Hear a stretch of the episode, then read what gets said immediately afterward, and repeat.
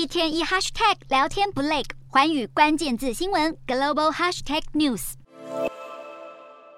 加密货币交易所巨头 FTX 破产风波又有新进展，总部所在地避税天堂巴哈马已经开始调查 FTX 是否真的不当管理客户资产。FTX 申请破产的同一天，创办人兼执行长三十岁的班克曼·弗里特也宣布辞职。外传他旗下基金能以神不知鬼不觉的方式动用 FTX 客户资金，整个过程中，投资人、员工和审计师全都察觉不到异样。而随着 FTX 被曝资金缺口上看八十亿美元，数十家投资机构已然成最大苦主。富比士报道指，FTX 曾在今年八月提供一份有业务往来的企业名单，包括全球最大资金管理业者贝莱德、软银等五十三间企业。而受到最大冲击的机构有红杉资本跟淡马锡，其中红杉资本是 FTX 最大外部投资者，持股比例是百分之一点一，投资价值最高曾达到三亿五千万美元。而淡马锡持股比例则是百分之一，投资价值最高曾达三亿两千万美元。另外，据报三星旗下的投资部门 Samsung Next 以及台湾知名数位资产管理平台 Staker 都是受灾户之一，Staker 更因此损失千万多美元。细数矽谷和华尔街投资机构，过去三年已经在 FTX 投下近二十亿美元，现在 FTX 申请破产，巨额资金可能跟着付诸东流。